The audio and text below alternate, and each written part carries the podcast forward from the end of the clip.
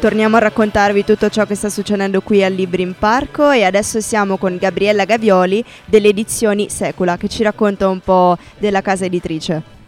Sì, ciao, ciao, buonasera a tutti. Eh, dunque, la nostra casa editrice intanto quest'anno fa un compleanno importante perché sono dieci anni che siamo in attività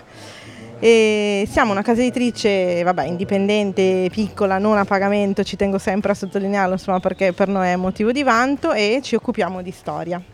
Quindi storia è l'argomento principale, Esatto, però è- spaziate anche su altri tipi di pubblicazioni. Sì, diciamo che la storia è un po' il binario che, che conduce tutte le pubblicazioni, poi abbiamo pensato di articolarla in, eh, in diverse collane. Fondamentalmente quello che volevamo fare era cercare di raggiungere un target più ampio possibile, parlare del nostro passato però in maniera mh, molto articolata, in modo che non, non raggiungessimo solo gli addetti ai lavori, piuttosto che quelli che sono già appassionati alla materia storica da un punto di vista per esempio della saggistica, ma eh, cercare di andare incontro anche ad altre forme di, di fruizione della storia, per cui per esempio la narrativa eh, piuttosto che la letteratura di viaggio, per cui fare storia percorrendo un territorio, che è comunque un modo per conoscere il passato, ma un po' diverso appunto rispetto a quella che può essere la saggistica. Abbiamo una collana dedicata ai bambini, per cui abbiamo sì, du- per ora solo due pubblicazioni perché è un po' faticoso trovare titoli di qualità, quindi lanciamo un appello anche se qualcuno avesse qualche buona idea del fare storia per bambini. E poi abbiamo mm, una collana biografica, e appunto quella che dicevo, la saggistica, che anche in questo caso però è articolata in maniera diversa, per cui alcune pubblicazioni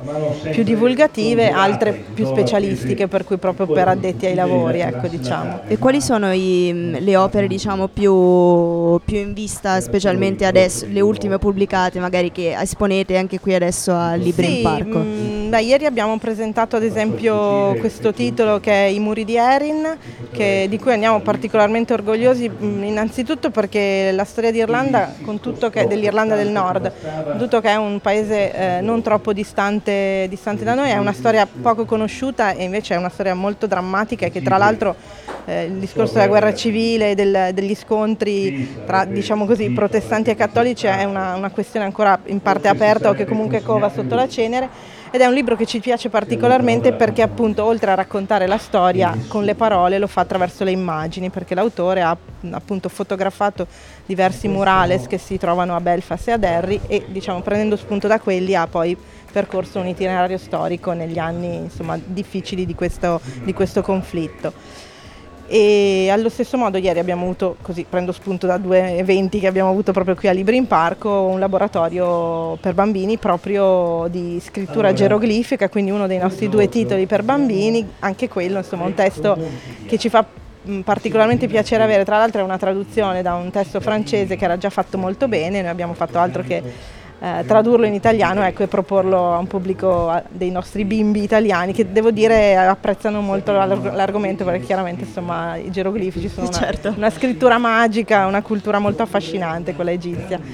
E le richieste di pubblicazioni arrivano normalmente da- dal territorio qui locale o anche dal resto d'Italia? Mm, sì, diciamo che adesso abbiamo guadagnato, insomma, appunto dopo dieci anni una certa riconoscibilità per cui ci arrivano anche testi abbastanza in linea con quella che è la nostra appunto missione di tipo editoriale, per cui ci arrivano sì, testi un po' da tutte le parti d'Italia, via mail, mm, noi abbiamo insomma il piacere di leggere sempre tutto e di rispondere in ogni caso, anche quando insomma magari non tutto riesce a rientrare nella programmazione. Ecco. Bene, grazie allora per essere stata con noi, co- complimenti e in bocca al lupo per,